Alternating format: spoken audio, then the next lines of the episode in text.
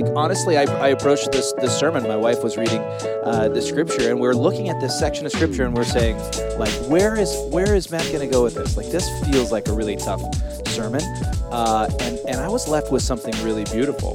Um, and so I'm hoping that uh, if you guys are cool with it, we can uh, go through uh, just maybe maybe a little bit of a recap. Go through and uh, talk about some of the uh, the high points, and, and let's put this teaching and apply it to our lives. I think a lot of Luke has felt like that. Like you're talking about, like having the uncomfortable conversations that maybe some people shy away from.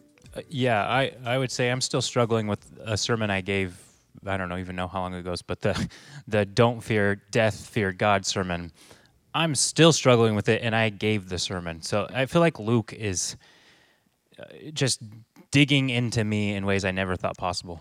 It's a pretty sweet spot uh, to be like like dismantled, and I know that that sounds funny, but like if you imagine like uh, I don't know, this is just something that's just coming to me. Like you've got your Lego set and, and you put it all together and it does not look the way it does on the box, right? And so the necessary part of it to be put together as it should be is is kind of a dismantling. You're taking all the bricks apart and now I feel honestly, I feel this way over the last couple of months. Like I'm now just a pile of Legos and I'm kind of handing myself over to God and letting him put me together. Uh, it's kind of the sweet part of, of this dismantling process.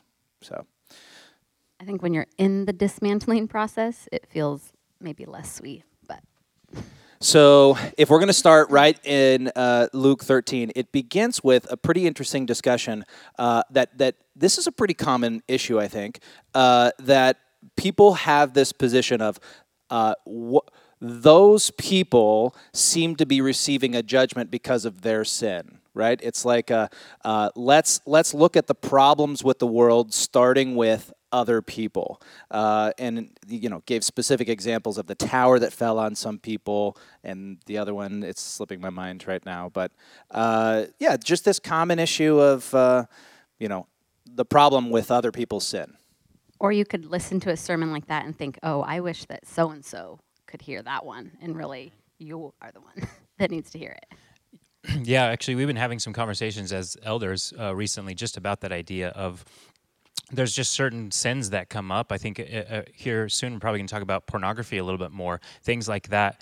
And we often tend to look at like people in the church that maybe are struggling with pornography or addiction of some sort or uh, alcoholism, things like that. And we tend to think, well, I mean, nobody says it this way, but I think uh, underneath it all, maybe we are kind of saying, like, well, at least I don't struggle with that. Or maybe you do and you feel an incredible amount of shame because you feel like your sin is so much worse than everybody else's in the room. And I've heard from multiple people uh, in our congregation that would come and just say, well, like, yeah, but I feel like what I'm going through, you know, is, is much worse. And I don't even know if I belong here. I've, I've heard that many times from people, which breaks my heart, honestly.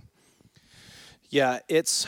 Uh it is all of our issue, right? And and what I love about this, right in the beginning, is is okay. Everyone here that's here in in the church, uh, in case you were thinking that Jesus was about to talk about sinful people, he says directly to them, and, and I felt directly to me, uh, okay, unless you repent, you will likewise perish, right? And so he's saying, like, okay, let's include everybody in this conversation because it is an everyone problem. Addiction, uh, hurts, hangups, uh, you know, uh, habits, uh, we all have them right? These are all of our issues. This isn't their problem. This is all of our problem, collective.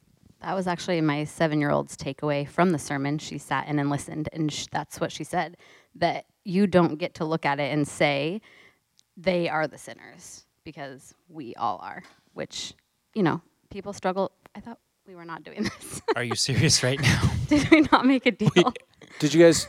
I thought I'd make you guys some an espresso. We we talked about this, Brandon. Uh, I'll put it away. You want an espresso. Look, I, I promise it won't be distracting. Uh, I'm just going to make a quick, uh, quick espresso. Um. Anyways, yeah. In in thinking about that, um, I mean, to just from my personal take from the sermon and just something I'm really honestly struggling with. I haven't even talked about this with you guys. Is I, I mentioned a little bit, but that idea of of being owned, like it was really hard to get to the rest of the sermon um, and hear the rest of the sermon because that kept um, coming back to my mind, uh, do I want to be owned? Matt said that, and I thought it was just a really bold statement that that I think the passage does say um, that, that there's this authority. Like you, you see yourself. Who are you in this this story? You are owned by the the the owner of the the land, and that's us. And um, I think culturally that's really hard to hear i think where we're at as a culture i think nobody likes to think about the fact that we're owned and i had to ask myself honestly do i eh, do i feel owned do i want to be owned did you guys struggle with that at all it's a follow up, I think, to the conversation that we had about authority,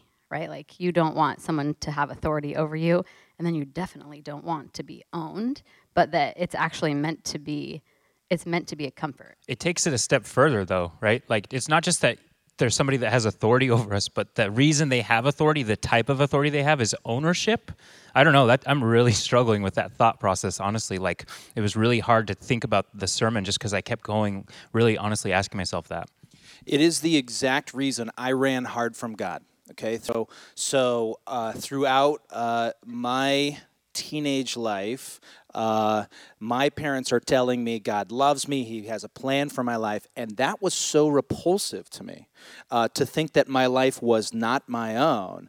I wanted to be my own person. And so I ran hard from God, and often my sin was me trying to prove that I was my own, right? And and that God did not own me. And I ran I ran hard from God.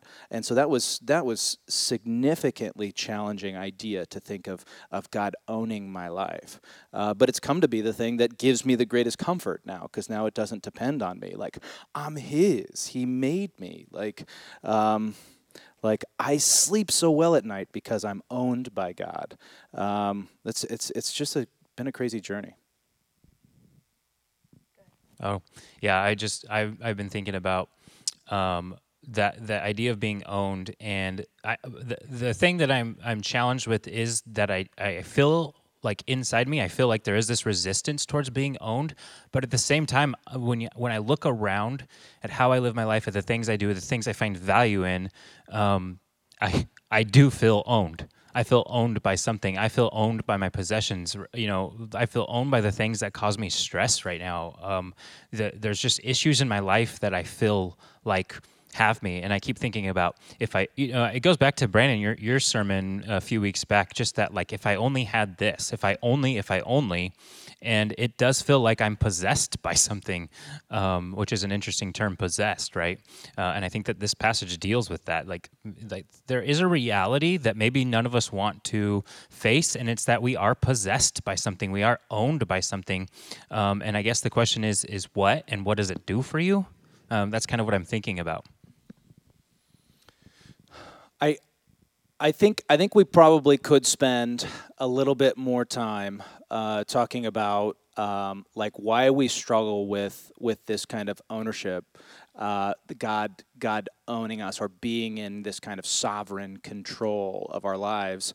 Um, but I, I really want to get to uh, one one point in particular that that uh, that that Matt made, and this might have been what caused uh, some some tears for you. I don't know. You're going to have to enlighten us in that. But um, this idea that that Jesus is is at work in us.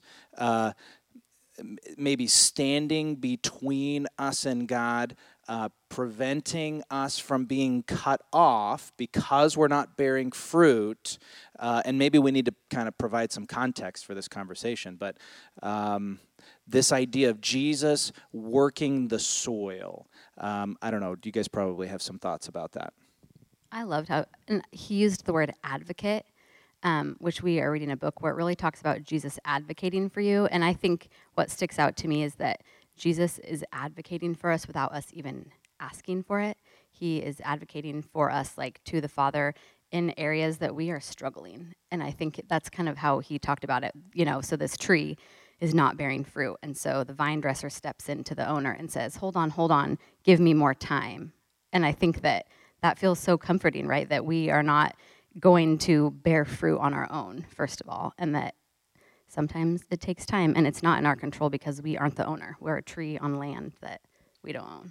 So the idea that that in this parable, uh, that Jesus is explaining. He's explaining the, the, the character of God and the character of, of Jesus, God being the, the owner of the field, Jesus being the vine dresser, and, and a tree not producing fruit, right, uh, w- that will be cut off uh, because it is not producing fruit, right? And, and this is uh, meant to be uh, a picture of, of what it is between us and God. I think the passage really speaks to something that we've been talking about a lot as a staff and as an eldership and as a church lately, in that I think there is sort of this guilt and shame that we all feel about our lives, about the fruit that we're producing, about the work that we do, about where we find value. I think this passage addresses that. I think it talks about um, a, a, process in which we all must go through, an, an understanding of who we are, um, and an understanding of what we do and how it matters. And I think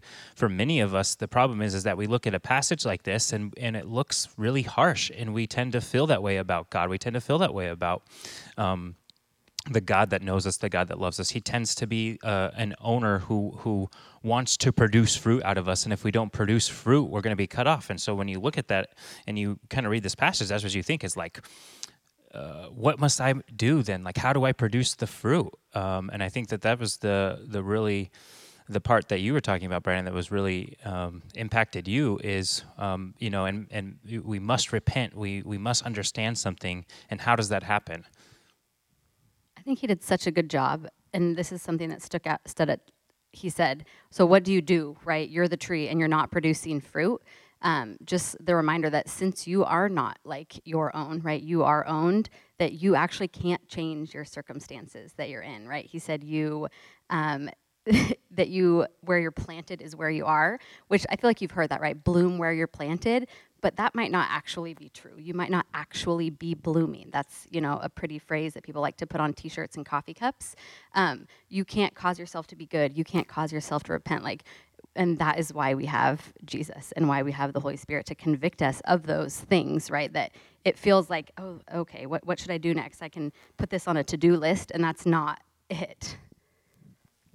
That is uh, especially good news for me uh, because I, I mean, if I'm going to dive into this, uh, this this analogy, uh, I am sitting there as a tree among trees, uh, and I have I, I have been. Um, I, I have been trying really hard to produce fruit and I've been apologizing to God for my lack of fruit. Uh, and I have gotten into a desperate situation where I am genuinely fearing being cut off from God because I can see no fruit in my life. And, and, and fruit in this case is is is righteousness like like looking like jesus. It's it's um, being as god is calling us to be. I could tell that my i was just somebody who was trying to do that and i was in a desperate spot. I was stuck uh, where I was. And, and what needed to happen in my life was Jesus needed to start tearing apart the roots of my life. It's tearing apart the things that I was holding on to, the things that uh, I was attached to, like the things that were providing the very support that I was desiring uh, or, or that I had pursued, the parts of my life that I had built. And that felt awful right? Because Jesus is taking away the things that were giving me security in that moment. Okay, but it was also the very things that were preventing me from from producing fruit. Uh, so I, I, have so much more to say about that, but I just don't want to. I don't want to dominate the time. If you guys have uh, additional comments in that regard, I, I know. I just. I mean, it, it, you know, it, talking about this leads me to the fact that uh, you know something Matt said in, in the sermon um, that the sermon says is um, and the passage says is that that that fertilizer what you need what unpacks the soil right? Like what we're talking about is what do we do? How do we repent? Um, it's just the gospel that that's all it is. Um, and that seems so simple. And we we tend to think like we know the gospel and we agree with the gospel and we would say we believe the gospel. But i think something that luke is doing you know kind of how we started this conversation is he's the thing that he's attacking the thing that he's digging out of us is do we really believe the gospel? Uh, there are questions here that i've been going through. Um, is jesus enough? Did his death on the cross fully satisfy my sin? Are my guilt and shame paid for? Do I really believe that? Is, is it head knowledge or is it heart knowledge? He used um, the idea of a pickaxe, right? Which um, that is the thing that is breaking up the soil, right? And so that comes out. He was talking about an old John Bunyan sermon, I believe, and he was talking about it.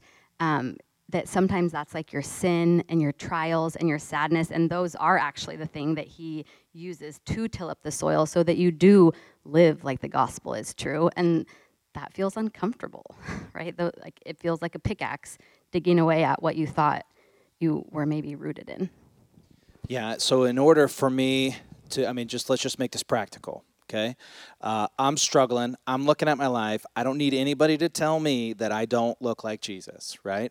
Uh, but I, but I see Jesus. I desire to be like him. I can see that he saved me, but I still feel or seem to be kind of fruitless. What is, you know, the let's let's put some kind of practical uh, things to that. Uh, what can I even do as a tree? And that's, I mean, I, it's some of the things that you guys have been saying.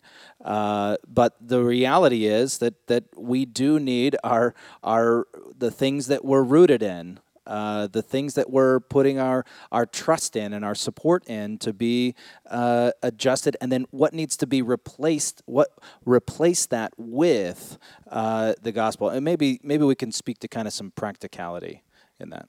I think part of that though is the idea that we say um, right so these things that we're rooted in that are false that's those are sins right? And i think we kind of had talked about um, how we wrongly can associate suffering with sins right? That like these things that are being taken away all of a sudden it feels like suffering and we say oh well that's obviously because i sinned so this is why this is happening to me. Even if it's done like out of the kindness of jesus because he knows what you need. He used john 9 the blind man and they say, I don't know if we're going there yet, but, and they say, who sinned, right? This man or his parents, right? This is obviously, and he says, none. He says, so that they might see, you know. And I think that that's hard for me. I have personally struggled with that. I have a daughter who was born with like a mild disability that I have nothing to do with. But I have asked that question Did, did I cause this?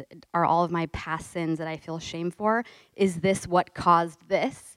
And uh, it's not an easy, it's not an easy thing to think about or look at, but that's how I know like how good God is. Like I can see how he used that to make her stronger, to bring me closer to him. But in that time, like it really feels like, what have I done to, you know, to make this happen? So it gives a perspective then on suffering. The first question we ask is, um, God, uh, not necessarily what have I done to cause this, but God, what are you going to do in and through this?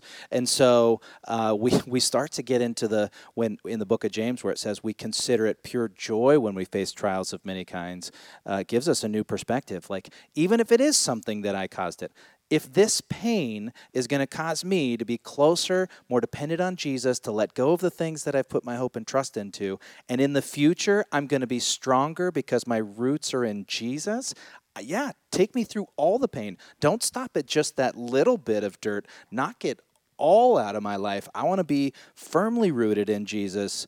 Uh, so, so yeah, get get all of it out of me. It gives us new perspective about suffering. I think that that we should also be honest and embrace the fact that that's really hard, uh, and that doesn't just come immediately. And we can quote the scriptures and we can talk about how we should do that, but I think there needs to be a level of openness that we all need to have. Uh, and if you talk about practical, something I've been doing that I would say is really practical advice lately is I've just been a lot more honest with God about where I'm at and a lot more honest with the people around me about where I'm at. And I'm not trying to hide anything. Not that I ever was like really trying to hide, but I think subconsciously there were some things about me that I would say like I understood the gospel, but I didn't want to say, "Oh, there's this part of me that doesn't really believe it." And I know you, Liz, and I know what you've gone through in terms of just like it didn't just come easy, but you had to talk about with other people and you had to talk about where you were at and talk honestly about like to God even go to God and say like I don't like this. Uh, having honest conversations. It's so hard. We'll just start there. I'm not going to say that it's not, and I don't know that it will ever be easy because I'm never going I'm never going to understand everything about God. I'm never going to understand um, which that in itself is kind of hard for people. We want to put everything in a neat little box and understand everything so we can just push it to the side. Um, and I think that it's even hard to kind of talk about, but I think that once you get those things out, they seem scary. Like, God, I'm kind of angry about this. I'm kind of upset about this. But knowing that, A, I can take that to Him, and then uh, it goes back to the community thing, right? That's why you are in a community with other people that you can say, This is how I'm feeling, and hearing someone either say, Wow, me too, or just be there for you and a point you to Jesus, but also just kind of sit with you in that. This world does not give us. I think it's Tim Keller. He's like, there's no place for suffering. Like this, everything about the world is uh, avoid it, get rid of it, ignore it. Um, but that's that's not really like what we're called to. That's like Jesus asks us to cast our cares upon Him. I appreciate what you said, uh, both of you guys, and your contributions in that regard. Um, so there's there's a practical step. Next time somebody says, "How are you doing?" Don't say, "I'm good." Fine. I'm fine. Uh, say, "I'm struggling." Yeah, I mean, be honest. And I think the, the first step to that is honestly being honest with yourself. and I think that comes from digging into some of these questions um, that we've been addressing here today. I think I think I think opening up and asking yourself, do you want to be owned? Why would you want to be owned? Um, do you need to repent? Um, do you need a savior? Um, do you have hard soil? Those kinds of questions. I mean, and really thinking about those things um, and letting that, letting the gospel, like, do I have a necessity for the gospel? Is it penetrating every um, thing that you're you're holding on to? Uh, yeah. I'm excited for you guys to try this espresso, but before uh, no, it's this is this is really good. I, I promise that you're going to enjoy this. Uh, I spit it, the last one you made it, me out of my mouth it, immediately. Well, so. admittedly, uh, yeah, I made a little mistake on that one, but